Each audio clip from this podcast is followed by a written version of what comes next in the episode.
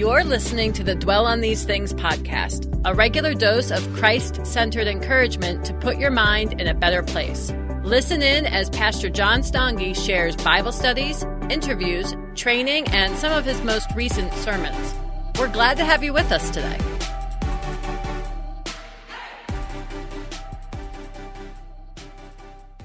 This morning, we're continuing our look at David's life and some of the things that transpired during the course of his life.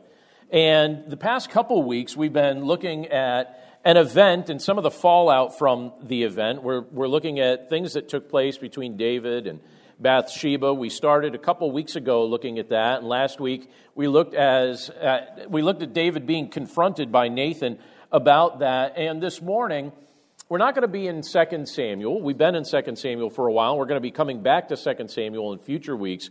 But this morning, we're going to take a, a visit to the Psalms. We're going to be looking at Psalm 51 because Psalm 51 is a psalm that, that David wrote as the Holy Spirit inspired him to do so after Nathan had confronted him.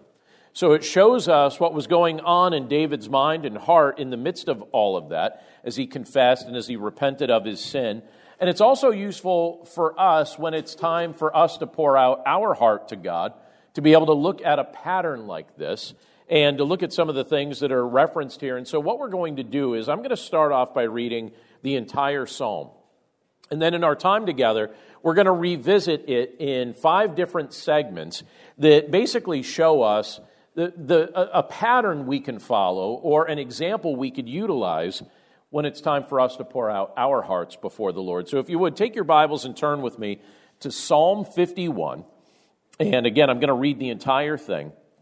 Psalm 51, this is what it says Create in me a clean heart, O God, to the choir master, a psalm of David, when Nathan the prophet went to him after he had gone in to Bathsheba.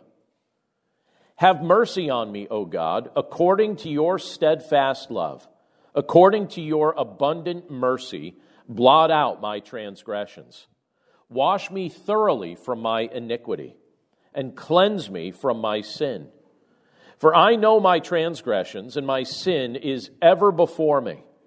Against you, you only have I sinned, and done what is evil in your sight, so that you may be justified in your words and blameless in your judgment. Behold, I was brought forth in iniquity and in sin did my mother conceive me. Behold, you delight in truth in the inward being, and you teach me wisdom in the secret heart. Purge me with hyssop, and I shall be clean. Wash me, and I shall be whiter than snow. Let me hear joy and gladness. Let the bones that you have broken rejoice. Hide your face from my sins and blot out all my iniquities. Create in me a clean heart, O God, and renew a right spirit within me.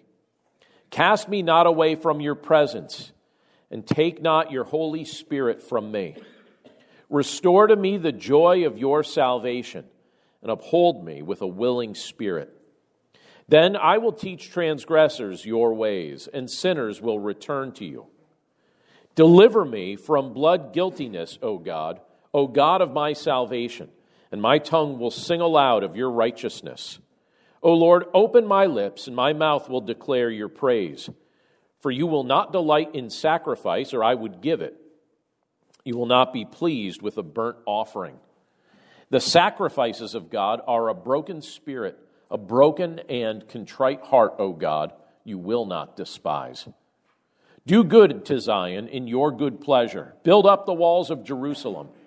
Then will you delight in right sacrifices, in burnt offerings and whole burnt offerings. Then bulls will be offered on your altar. Let's pray.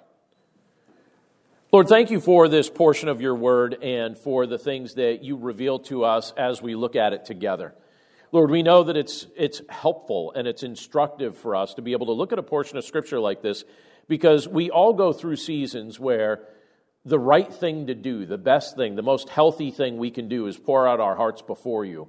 And Lord, sometimes we don't know what to pray when we're in the midst of moments like that. We don't know what to say. We don't know how to structure what we're saying. Sometimes it just comes out in all these disjointed thoughts. And obviously, Lord, we know that through the power of your Holy Spirit, you can make sense of that. And we're grateful that you do that. Sometimes, Lord, the only thing we can do is come before you and we just pray one word prayers like help. But Lord, we're grateful for a pattern that we see here in this portion of Scripture that gives us some guidance on what it looks like to come before you with a contrite heart and to come before you eager to confess and eager to repent and, and, eager to be restored. And so, Lord, we pray that as we think about these things today and as we think about what's revealed to us in this portion of your word, we pray that you'd help us to learn. We pray that we would grow. And we pray that we would be equipped to be able to do what you've called us to do and how to, how to live and how to respond to you in the midst of some of our lowest seasons. So, again, Lord, we thank you for this portion of your word, and we commit ourselves to you now and pray that you'd speak to us by the power of your Holy Spirit. And we pray this all in Jesus' name. Amen. So, in my immaturity, I used to think that the goal of life was to make it through mistake free. What do you think? Is that a good goal? Is that anyone else's goal? And by the way, that, it's not a good goal. I'm just gonna I'm just gonna spoil the, the thunder on that one. It's not a good goal to try and make it through life mistake free. Now I'm not encouraging us to make mistakes, but if you preach a message like that to your heart, it starts to become confusing because I've since learned that it's not possible. It's not possible for me to make it through life mistake free. It's not possible for you to make it through life mistake free, nor is it healthy, in my opinion, to make that your aim. Because it could, what it could actually do is it could actually produce a form of legalism that can result in an unhealthy form of self reliance. And then that results in an inability to process mistakes that you make or even outright acts of rebellion when those things occur in your life. You don't know what to do with it, you don't know how to process it. And when you can't process those things in a healthy way, this is what happens. This is the drift of our hearts if we can't process that we drift toward shame and despair. And neither of those things are healthy. Now, without a doubt, I'm certain that you could point to the worst decision that you've ever made. And since the time change has resulted in a smaller crowd this morning, we're going to take time to just go through, starting with this section over here. So, EJ, we'll start it with you and then work back to Phil. Is that no? All right, never mind. All right. Your worst decision was watching Star Wars Episode 1. That's, that's your worst decision. Yeah, I, I know it. I know it. All jokes aside, all jokes aside, um, without a doubt, every one of us, myself included, we can point to the worst decision we've ever made. You can point to a moment or a time or an action that you would say, you know what, that's the worst decision I've ever made. And hopefully you're not like, so far, right? Worst decision you've ever made. Everybody has one. At some point during the course of your life, you hit a low point. And uh, you crossed a line maybe that you thought you would never cross. Uh, or you maybe, maybe you did something that you used to castigate others for doing, and then you went and did it. So, as a follower of Christ, what should we do when moments like that happens, it, it, it, or, or happen? What, as followers of Christ, what should we do if we find ourselves in a moment where we're trying to wrestle with the fact that we just made a grievous error? We've taken our life in a direction that's sinful, unhealthy, unwise. What should you do if you find yourself in the midst of your biggest sin or your biggest mistake or your biggest act of rebellion toward God? And maybe I could even add this to that question what should you do if someone loves you enough to point it out to you, even before you were willing to admit it to yourself? What should you do if you find yourself in that kind of instance? And I, again, I would say that to one degree or another, we've probably all found ourselves in that kind of situation.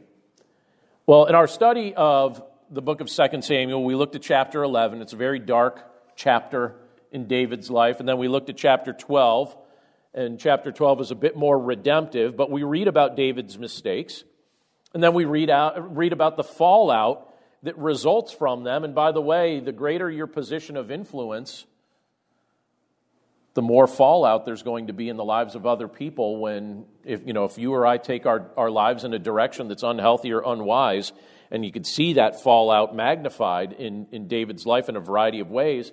But I'll even say this generally speaking, David was a godly man. You know, when you read through the scriptures, when you see his heart, when you, when you read through the Psalms, when you read through, I mean, for many people, the book of Psalms is their favorite book of the Bible. The thing was, majority, the majority of it was written by David. And, uh, you know, but David was not some, like, you know, person that, that made it through life mistake free.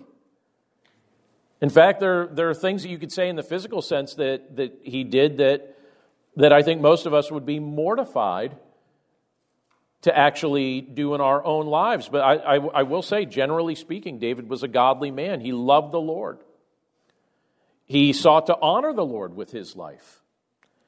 Uh, he sought to model what it looked like to be a man who worshiped the Lord.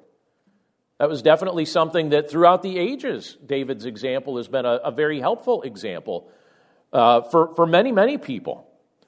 He encouraged the people of Israel to do the same, to worship the Lord, to live a life where the Lord was their priority. And then at the same time, David was a man who had some obvious weaknesses. Now, we were talking about this the other evening with the men's group, and uh, one of David's most obvious weaknesses was obviously his, his weakness for women.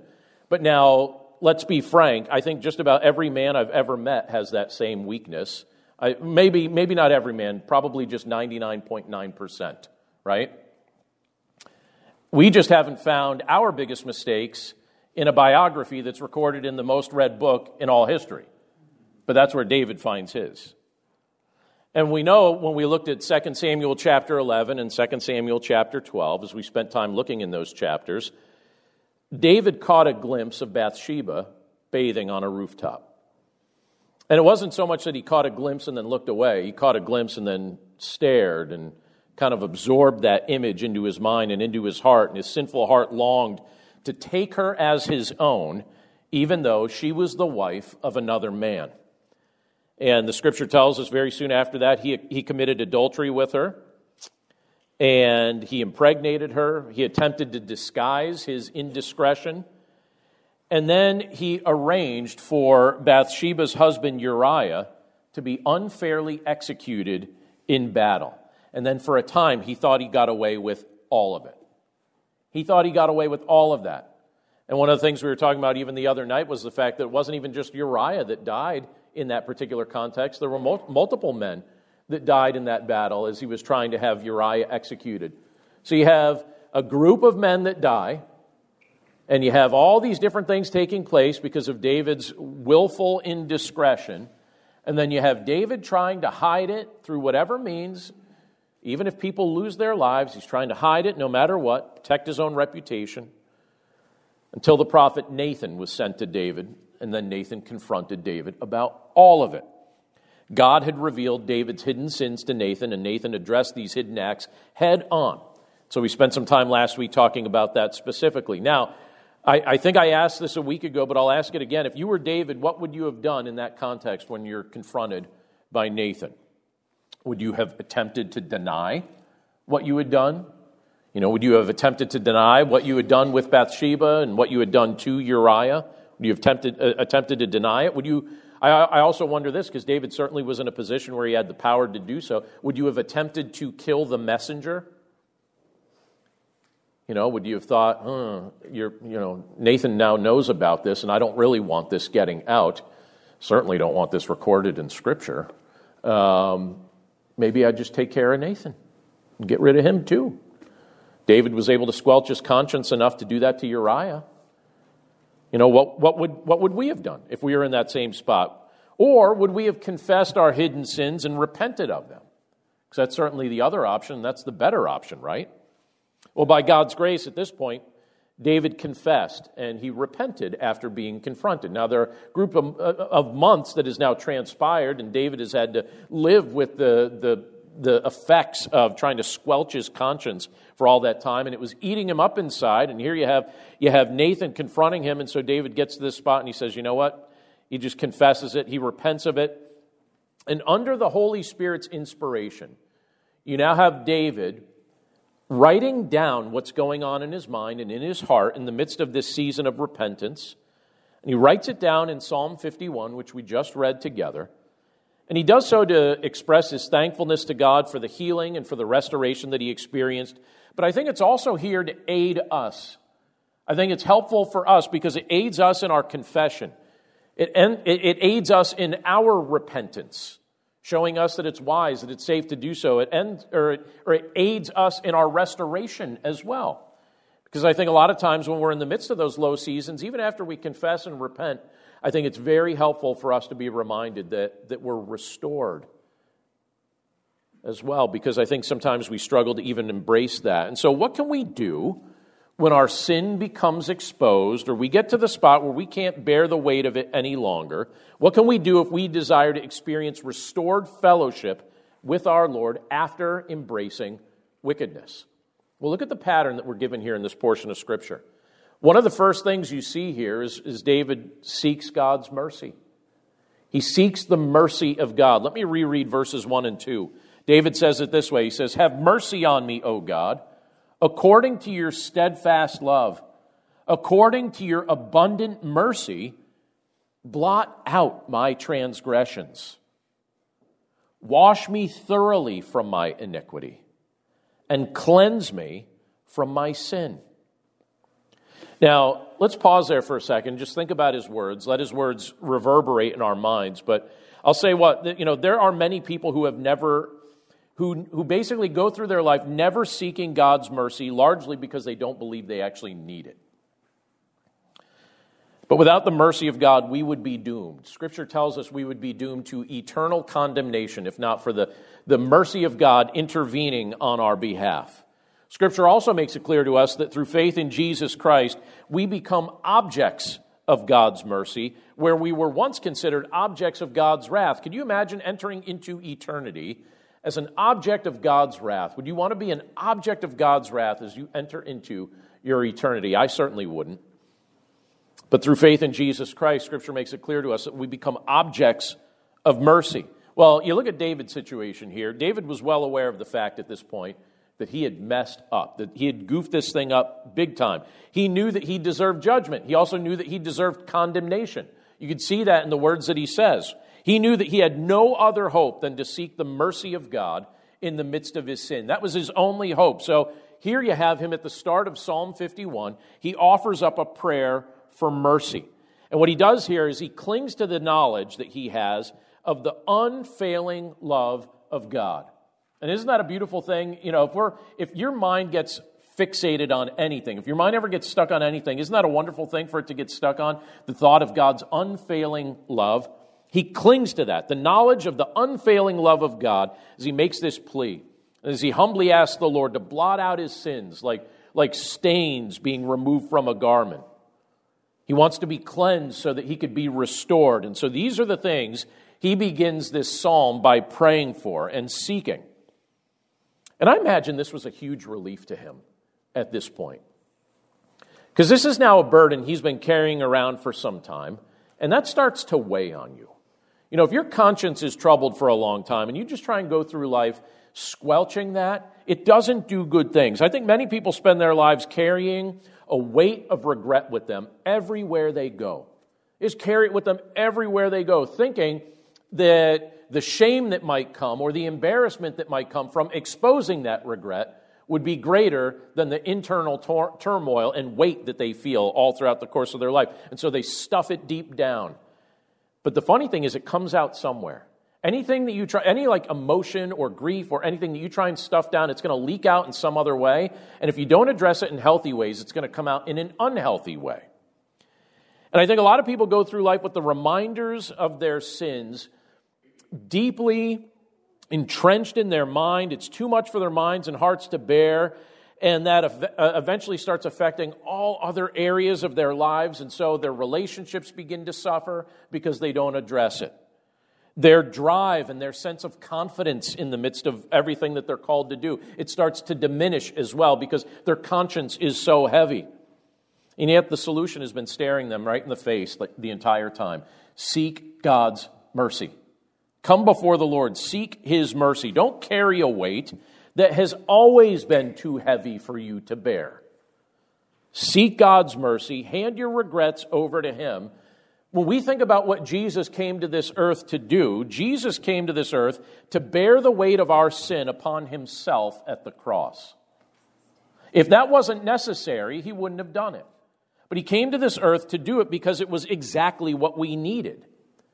And now you and I have the option to receive his gift of mercy and find relief from the burdens that we're bearing. And when people finally grasp that, that's like the eureka moment in the life of any professing believer. When you finally get to the spot where you realize, wait a second, I used to think of God as just hating me. I used to think of God as being distant from me. I used to think about God in such a, a, way that I just thought, oh, he must be just so displeased with me and not want to have anything to do with me. And, and he can't wait to get me for all the things that I've done. And yet, what did he do? His desire was to come and to take the weight of our sin upon himself so that that burden could be lifted from us, so that we could experience the joy of being an object of his mercy instead of living our life with that subtext in our mind, knowing that we were objects of wrath, under condemnation, deserving judgment. Yes, we deserve judgment, and yet Jesus took it for us so we don't have to experience it. That's what Jesus did on our behalf at the cross. And so here you have David giving us a pattern that's useful. If you're in the midst of one of those low seasons, start where he started. Seek God's mercy. And then, right alongside of that, when you look at verses 3 through 5, you have him just admitting his sin. He just admits it, he just owns it, right? Look at what he says in verse 3 down to verse 5. He says, For I know my transgressions, and my sin is ever before me. He's not hiding it anymore. He's, my sin's ever before me. And then notice what he says here. He says, Against you, you only, have I sinned and done what is evil in your sight, so that you may be justified in your words and blameless in your judgment. Behold, I was brought forth in iniquity, and in sin did my mother conceive me. It's a powerful statement that he makes here. He's basically saying, Look, I, I realize I'm a sinner, and I've realized I've always been a sinner. But there are certain things that are just making it really, really obvious right now. I have a good friend, Lorenzo. Lorenzo and I used to work at summer camp together when we were in college. And uh, I hope someday you get to meet him because if you do, just ask him to tell you stories about his childhood. You know how some people are just gifted storytellers? He could talk about anything he wants for the longest time, and I will always find it either interesting or entertaining. And I remember my friend Lorenzo once telling me a story of something that took place when he was about 10 years old. And he was asked by his aunt to do her a favor that probably was a little much for this 10 year old to do, but he agreed to do it. She asked him to carry some glassware from her house to his grandmother's house, so the aunt's mother.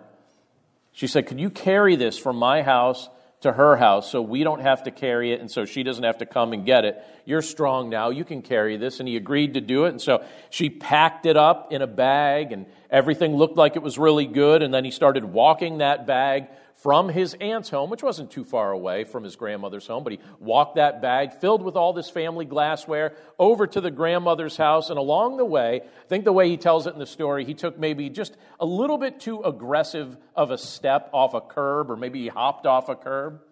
And when he did that, the second he did that, he could hear, he could hear the sound of shattering in the bag.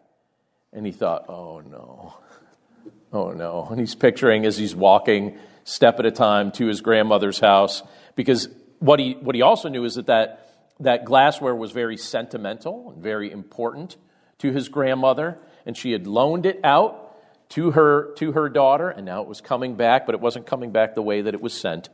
And, uh, you know, he knew it was damaged. He knew his grandmother was going to be ex- uh, upset. And he said that his first thought was, maybe I try and hide it somehow.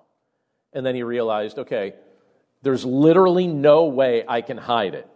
My aunt called my grandmother and said, I am right now presently carrying this over to her house. So when he got to the house, he just walked in and he handed her the bag. He hadn't even opened the bag to look and see inside. He already knew what the carnage was going to be. And he handed it to her and uh, he said, I, I, think, I think it's broken. I'm pretty sure it's broken. And she said, What do you mean it's broken? It was all packed up in here. He's like, No, I'm pretty sure it's broken. And, he, and it was. It was smashed. It was destroyed. It was unrepairable. And he felt bad about his mistake. But as he confessed this to his grandmother, one of the things that, that he knew remained true was the fact that his grandmother loved him. That wasn't going to change. He knew his grandmother loved him in the midst of this confession. And I think admitting our sin to God is somewhat similar to my friend Lorenzo's experience because when we struggle with things and when something in our life that's sinful becomes obvious to us and, and we know it doesn't belong there, I think our first temptation is going to be to hide it. I think that's what David attempted to do, obviously. I think that's what we're oftentimes attempted, uh, uh, attempting to do. We're tempted to hide it. But here's the thing nothing can be hidden from God. There's nothing that can be hidden from God. It doesn't even make sense for us to attempt to hide something, so we might as well admit what we've done and just call it out into the light. One of the beautiful things about calling our sin out into the light is the fact that it loses its power over you the moment you do that. It holds its power over you when you choose not to do that. The second you call it out into the light, it loses its power over you. And amazingly, God's love for us never changes, even in the midst of our darkest moments. Again, David was looking at this and saying, You know what, Lord, you are the God of unfailing love. How helpful would it be for you and for me to recognize that that's God's nature when it's time for us to admit our sin? The fact that He's a God of unfailing love. His love for us never changes, even in the midst of our darkest moments. Again, David had been thinking about his sin for a while at this point. It was something that had been eating him up, but now he was willing to admit that he had sinned against the Lord, that he understood that by nature, this was an ongoing struggle in his life, and so this really wasn't going to be the only time he needed to do this, but this was the biggie for him. Our best option when our sin becomes clear to us is to just admit it. It is pointless to try and hide it, even though I've done it and you've done it as well. But when we admit it, let's remember we're confessing this to one who loves us. And in the midst of that, we get to experience what David experienced when you look at the next group of verses, where you see him finding joy again. I love what it tells us when you look at verses 6 through 12. David says it this way He says, Behold, you delight in truth, in the inward being. And you teach me wisdom in the secret heart. Purge me with hyssop, and I shall be clean. Wash me, and I shall be whiter than snow. Let me hear joy and gladness. Let the bones that you have broken rejoice. Hide your face from my sins and blot out all my iniquities. Create in me a clean heart, O God. By the way, this next part here, did you ever sing this as a song growing up? Do you have the song kind of like the tune in your head? Right? Create in me a clean heart, O God, and renew a right spirit within me. Cast me not away from your presence, and take not your Holy Spirit from me. Restore to me the joy of your salvation, and uphold me with a willing spirit. You ever met someone who seemed to exist in what I'll describe as maybe like a a perpetually downcast state? Do you ever meet somebody that just that seems to be their demeanor all the time? I remember observing that tendency in certain adults. When I was a teenager, I noticed there were certain adults that seemed to be perpetually downcast. And I was still in high school and happened to comment about how that bothered me. And I, I, I, bother, I, I mentioned that to a, a friend who was a few years older than me. And and uh, I said, you know, I, I don't like seeing this. Like they just seem perpetually sad or down or discouraged or depressed. I, I said, I don't really like that. And she said, well, there's a good reason they're that way. There's a good reason for that, that behavior that you're seeing. And I never asked her what she thought the good reason was. I, I, think I'm a better listener at this season of my life than I was then. I, I think I just was interested in talking. And uh, I never, I, now I'm de- like really curious, but at this point now, I'm sure she has no memory of that conversation. But now I'm really curious, like, what did she think the reason for that was? I never asked her what she thought the reason was. I just replied, I don't care what their reasons are. That was my response. I was like, I don't care what their reasons are. I just hope I don't find myself doing the same thing when I'm at that season of life. That's literally what I said. Now, as I've aged, my opinions have become a little more nuanced, okay? I have a little, I don't have much. There's not a whole lot of, of uh, nuance in my life, but some nuance, right? It's like, do I like the spicy, sweet chili Doritos or the new barbecue flavor better? I don't know. Or do I just stick with original? I do have some nuance, all right? My opinions on deeper level things have nuanced a little bit too. Again, not much. But I can say I think I know why some people seem perpetually down. I think this applies to some people. I don't think this is a universal statement, but I do think it's a reason why some people are continually down. And I think the reason is this I don't think they understand what joy is or where it can be found. Is that a fair statement? I think there are some people that are in a state where they seem perpetually down because they don't really understand what joy is or where it can be found. Now, you have David praying something here about joy. He says, Restore to me the joy of your salvation. That a beautiful statement or a beautiful request to make of God? Restore to me the joy of your salvation. Where's joy found? Real joy can only be found in a state of surrender and complete trust in the goodness of God. If my life is not surrendered to Him, I think I will find myself in a state of internal conflict that doesn't produce joy. If I refuse to trust that He's good, I'll question every test or every trial that comes my way, and then I'll blame God for the outcomes that differ from my preferences or my expectations. And it would be very easy for me to take my life in a direction like that apart from His intervention, apart from Him convincing me that that's a bad idea. And one of the things that we get to see as we look at the message of Scripture is it's communicated in a variety of ways and through a variety of examples and a variety of lives that get profiled in Scripture. God delights in restoration. He delights in restoration. He enjoys restoring the lost. He enjoys restoring the hurting. Here you have David confessing that in the midst of his struggles, he actually had spent some time entertaining thoughts of God casting him away.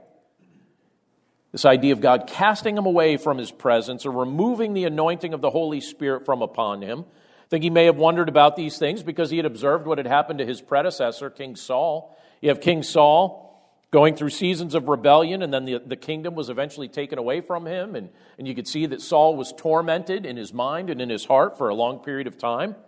And so you have David saying, Lord, I deserve that same outcome. But I'm praying that you don't give that to me. I'm praying that that doesn't become my outcome. Restore to me the joy of your salvation. Restore to me the joy of your salvation. Remind me that real joy can only be found in a state of surrender and complete trust in your goodness. Now, I, am grateful that you and I, living as believers under the new covenant, can testify to the indwelling presence of the Holy Spirit and the fact that his presence with us is a permanent re- reality for those who have been re- redeemed and restored through faith in Jesus Christ. And here's the thing praise God for the, the ministry of his Spirit, because the Spirit who remains in your life will counsel you, and he will comfort you, and he will point you in the direction of truth, and he will help you find joy in Christ again, if that's something that you've been losing sight of. And you have David here at a moment where he's like, I've been losing sight of the joy that I've been called to experience this entire time. And he's saying, Lord, help me to stop losing sight of this. Restore to me the joy of your salvation. That's something that'd be really useful for you and I to pray. You know, sometimes, and I was even having a conversation about this with someone this morning, sometimes when you've been a believer for a long time, we were talking about the joy that it is to experience conversation with someone who is a pretty new believer and then you get to experience the joy of them discovering things for the first time that you've known maybe for decades, and it's like you're discovering it brand new all over again. And I think interacting with new believers in Christ is one of the ways that the Lord restores the joy of our salvation. Because we get to watch another believer experience that joy and find that joy in Christ, and we're reminded of what a relief it is to find that joy in Jesus. What ends up happening when that joy becomes obviously present in your life, you find it hard to shut up about it. Don't you find yourself in a spot where you're like, I have to talk about this? And I think it's very logical that you then see David talk about this when you look at verses 13 to 15, because basically he starts encouraging the reader here to tell someone what God has done for you in response to the joy that he's restored. He says, Then I will teach transgressors your ways, and sinners will return to you. Then he says, Deliver me from blood guiltiness, O God, O God of my salvation, and my tongue will sing aloud of your righteousness. And then he says, O Lord, open my lips, and my mouth will declare your praise. So, my wife is downstairs helping with Children's Church, I believe, this morning, which always provides a great opportunity for me to talk about her. And um, I am amazed at God's foreknowledge and how He works things out. And I'm so grateful that He gave me a wife with a listening ear. And pity that woman, please, because she has to hear me go on and on and on about some of the dumbest things. And I don't realize they're dumb when I'm saying them, but when I replay the conversations back in my mind, I'm like, she sat and listened to me talk about that for a half an hour. Like coding a web page. I was talking about I was talking about code the other day. And she's like actively listening with the mm-hmms and showing me genuine interest. And I'm fascinated. I'm like, yeah, because if you make the border radius 18, like, look what it does to the image. It does that. And then you make the thickness of this, you put that at a four. I was like, I love how that came out. And I'm, all, I'm talking about that after. I'm like, you are a nerd, sir. You are a very, very big nerd. And I often joke with my family. I often, I, I like, if I get excited about something, I cannot shut up about it. I guess I can. I guess I technically have the capacity to shut up about it. I just don't seem to, right? So I find myself just telling everybody I know about whatever the current thing I'm excited about. And I go from thing I'm excited about to new thing I'm excited about. That has been the pattern of my life. I don't seem to run out of things to talk too much about. And uh, that could be a tool that gets used for good, right? You're like, hey, surprise, I became a preacher. Not a surprise. Um, I think David had the same propensity. At least that's what I'm going to tell myself when I look at a portion of scripture like this. I think he had the same propensity. He was a man of many words, and he was eager to tell others what the Lord had done for him. He was very eager. Right here, you have David saying, "You know what? Like, what should I do with what the Lord's done for me?" Well, his solution wasn't keep it to myself. His solution was, "Let me think of many, many ways that I could tell people about it. I'm going to write it. I'm going to speak it. I'm going to proclaim it." I'm going to do all of this, right? He spoke of teaching others who were caught in sin the ways of God so that they too could return to God. And you have the benefit of this being written. He's doing it as he's declaring that he wants to do it. You know, he's writing it down as he says, I want to do this more, I want to make it known. And he also talks about this idea of like singing, right? He sang of God's righteousness as he contemplated his own deliverance. He declared God's praise because the Lord had been abundantly good to him. And I think the Lord seeks the same response from our mouths. I think it begins with people closest to you in your home and every context you're in. But I think if you're conv- convinced that He's been good to you, you should tell somebody about it. You should tell somebody about it. I had somebody, I kind of weirded somebody out the other day, which is like a normal pattern for me. The, I didn't mean to. Um, but somebody asked me a question of, of, of, why I do something that I do, right? Just a, a, personal pattern they noticed in my life. And my initial response, I just gave them the honest response. I said, I do that as an act of worship unto the Lord. And this was to somebody who, under their own admission, said they're not a very religious person. But they asked me, Why do you do that? And I say, I do that as an act of worship unto the Lord. And then it, it occurred to me immediately upon saying that, I was like, oh, uh, so that was weird for you. like, as I said that, I was like, oh, I just weirded you out. It's like, okay, well, sometimes I talk, sometimes I weird people out. It is what it is, right?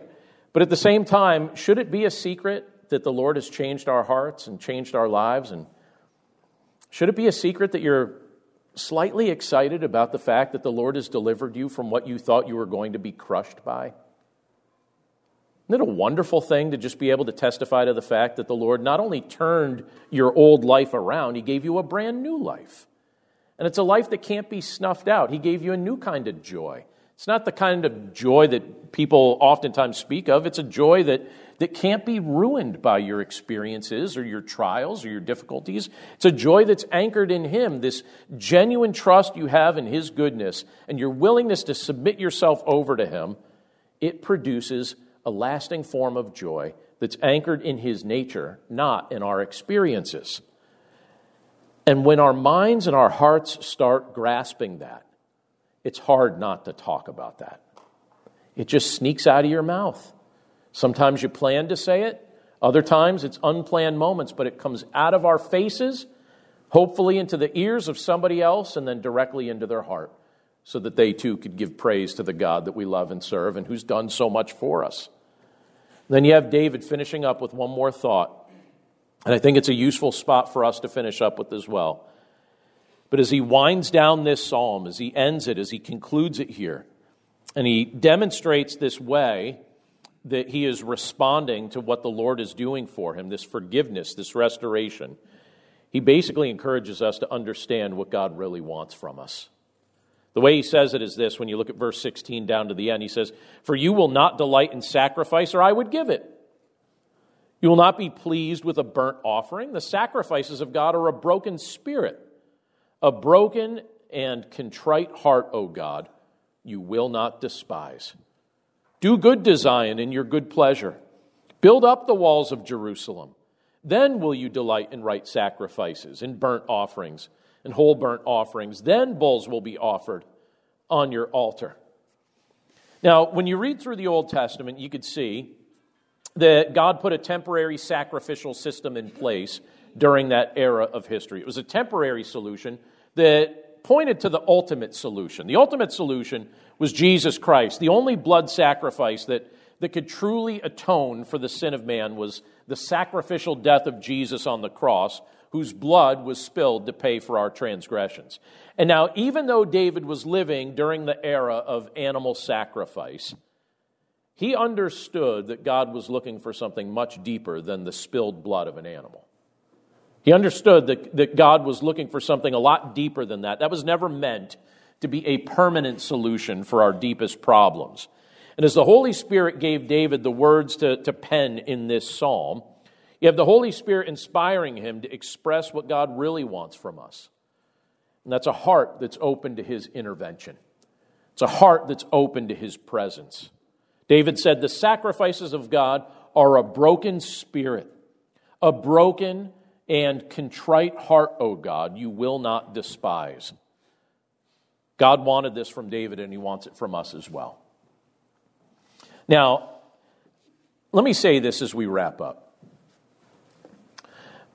I don't know if it feels safe or if it feels dangerous for you to pour out to your heart, to pour your heart out to God in confession and repentance. I don't know if that feels safe or if that feels dangerous to you, but I can assure you that's exactly what the Lord wants you to do. To pour your heart out to Him in confession to pour out your heart to Him in repentance. May feel dangerous, but it's actually, it's actually the safer choice. May feel naturally more risky, but it's actually less risky. Jesus didn't come to this earth for us to continue to bear the burden of our sin.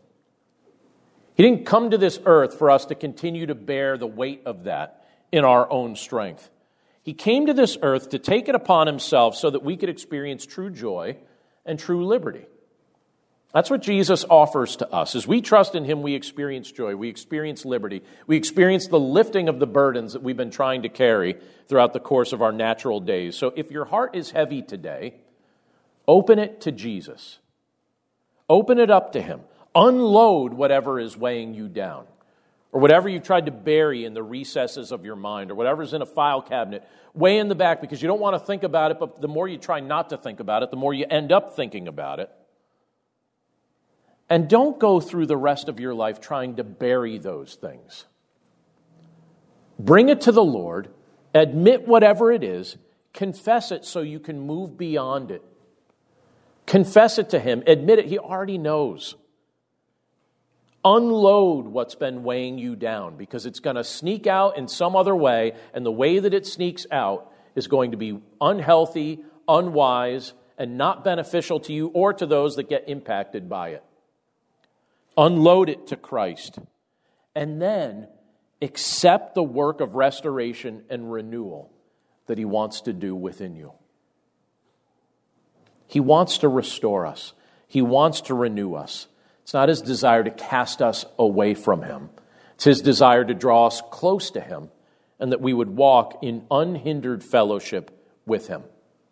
And if there's something that's been hindering your fellowship for a long time, there's something that you feel like it's been dragging you down because it's your low moment, understand you're in good company. David understood it. And I'll tell you a secret everyone else sitting in this room understands it as well. Every one of us has that low moment. And you could either confess and repent it to the Lord, or you could hold on to it in your own strength and let it weigh you down. But again, what did Christ come to this earth to do? He came to take it from us so that we could be new in Him. And we can rejoice that that's God's desire for us this morning. Let's pray. Lord, thank you so much for your goodness and for the fact that in the midst of all the things that we endure in, in, this, in this season of life and the previous seasons of life that we've gone through, Lord, we're grateful for the fact that you are with us. We're grateful for the fact that when we look at a portion of Scripture like we just spent time looking at this morning, that we see restoration and we see forgiveness. We, we're given a glimpse of your heart toward a man who was caught in sin. And Lord, I realize that the, it seems like the majority of people that I have interacted with in this world have this thought that, that you take some sort of sick pleasure in crushing people, that you take some sort of sick pleasure in destroying people and casting them away from you. And then we see in Scripture that that actually would grieve your heart.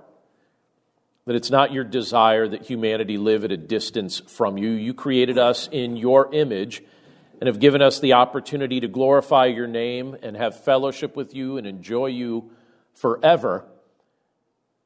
But Lord, there have been seasons in our life where we have embraced the things of this world and we've been convinced that somehow those things were going to satisfy the deepest longings of our hearts. And then we embraced those things, made those mistakes, and now we've got these big regrets that weigh us down.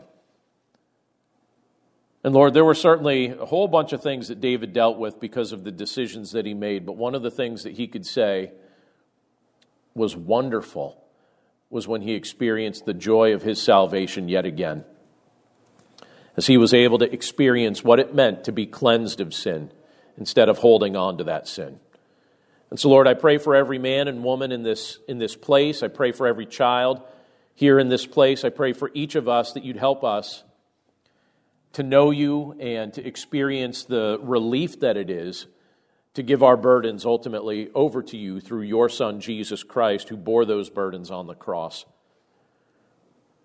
Lord, you tell us in your word that the wages for sin, in, uh, the wages for sin is death, but, the, but your gift is eternal life through your Son, Jesus Christ. So, Father, we pray that we would receive the gift of eternal life, and as people who have received that gift, that we would walk among the living and not let our minds just linger among the dead because we're stuck in a spot that we, really don't belong in.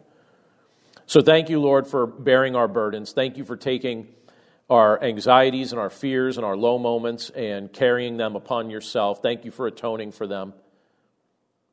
And thank you for restoring us. Lord, we, we thank you for the example that we're given in the portion of your word that we looked at this morning from Psalm 51.